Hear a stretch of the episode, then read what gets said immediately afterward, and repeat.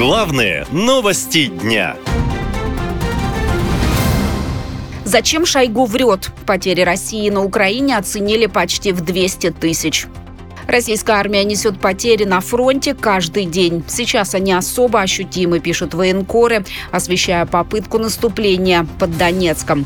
По их словам, самая сложная ситуация сейчас на Авдеевском направлении. Там очень много погибших и раненых.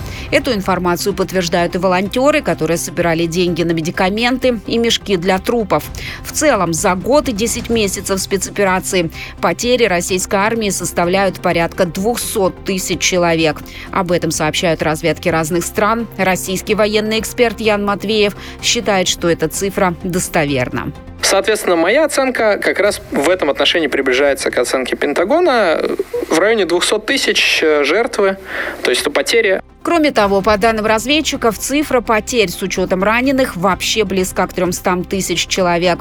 При подсчете учитывались лишь военнослужащие регулярных подразделений, наемников ЧВК «Вагнер», завербованных осужденных и погибших в ЛНР и ДНР в эту сводку не включали.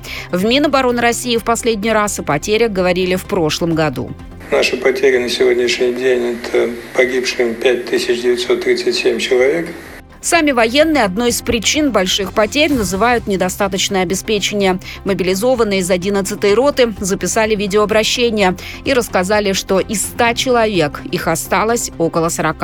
Осталось только купить себе патронов, потому что все э, утерянные вещи, которые выдала нам армия, они, они просто разбомбили. У нас нечего, ни лопат, ничего. Но если и осталось две лопаты на всю роту, то это ни о чем.